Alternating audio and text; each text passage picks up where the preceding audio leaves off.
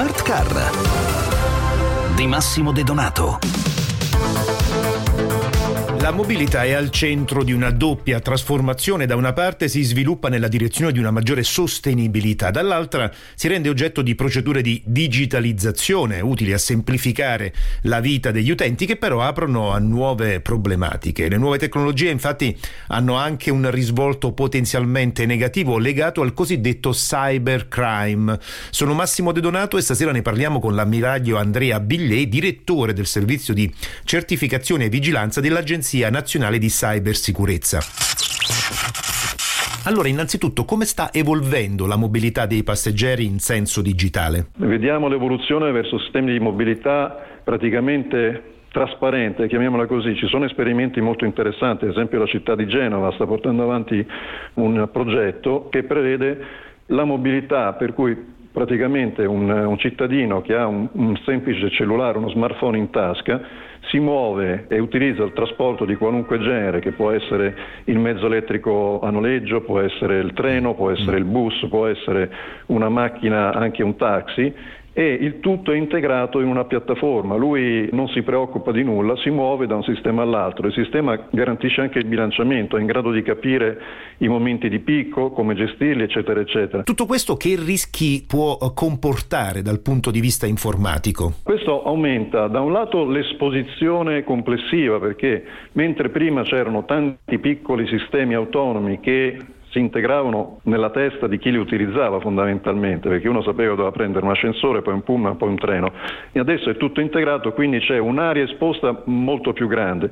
Tutto questo può essere gestito perché la tecnologia, quella delle reti che noi conosciamo, la tecnologia I P, la tecnologia del software, è abbastanza evoluta e sta crescendo con paradigmi di sicurezza già implementati. Un problema, un tema che abbiamo affrontato più volte è il fatto che questa tecnologia convive con tecnologie, quelle del settore industriale, reti SCADA, reti industriali con tecnologie automotive, che sono nate un po' di anni fa, vengono aggiornate con un ritmo decisamente inferiore rispetto a quello del software che noi conosciamo, uh-huh. e sono nate senza requisiti di sicurezza aggiornati, avendo in mente ad esempio il solo requisito di disponibilità ma non quello di confidenzialità dei dati.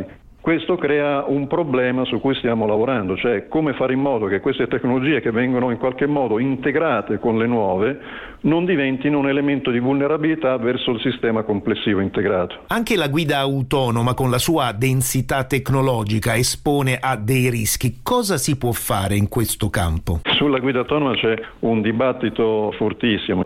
Al momento è ragionevole pensare di applicarlo in ambiente controllato, allestire dei tratti di autostrada, allestire dei tratti di superstrada in modo da garantire determinati parametri di sicurezza. Pensare di arrivare alla guida autonoma, ad esempio in ambiente urbano, eh, ragionevolmente richiederà tempi molto molto più lunghi. Le proiezioni variano a seconda dei contesti, il mondo è grande, nel senso i contesti sono molto diversi, però è ragionevole aspettarsi ancora parecchi anni prima di arrivare a sistemi completamente autonomi di guida da utilizzare in qualsiasi situazione. È più facile vedere una specie di patchwork per cui i sistemi di assistenza alla guida saranno ubiquiti, si troveranno su tutte le automobili perché sono elementi di sicurezza. La guida autonoma sarà realizzata magari in forma pilota, in forma sperimentale, in ambienti controllati. Via via questi ambienti diventano sempre più grandi e rilevanti, grandi arterie, autostrade, superstrade, mm. e poi con Quindi la maturazione diciamo che completa questi rischi li settore. affronteremo con calma nei prossimi anni, mi sembra di capire. Eh sì, sì, perché, certo. perché i temi, siccome ci sono aspetti di safety che sono sempre prioritari, rilevanti, insomma, mh, ripeto, si è partiti con grande entusiasmo, però bisogna avere tutto sotto controllo, che... chiaro. Bene, termina qui anche questa puntata di Smart Car. Io vi ricordo che l'intervista integrale all'ammiraglio Andrea Bigliè, direttore del servizio di certificazione e vigilanza della nuova Agenzia di cybersicurezza nazionale, andrà in onda all'interno di Container sabato prossimo alle tredici e quindici circa. Smart Car torna invece domani come al solito alle venti e cinquanta. Un saluto e un buon viaggio a tutti da Massimo De Donato.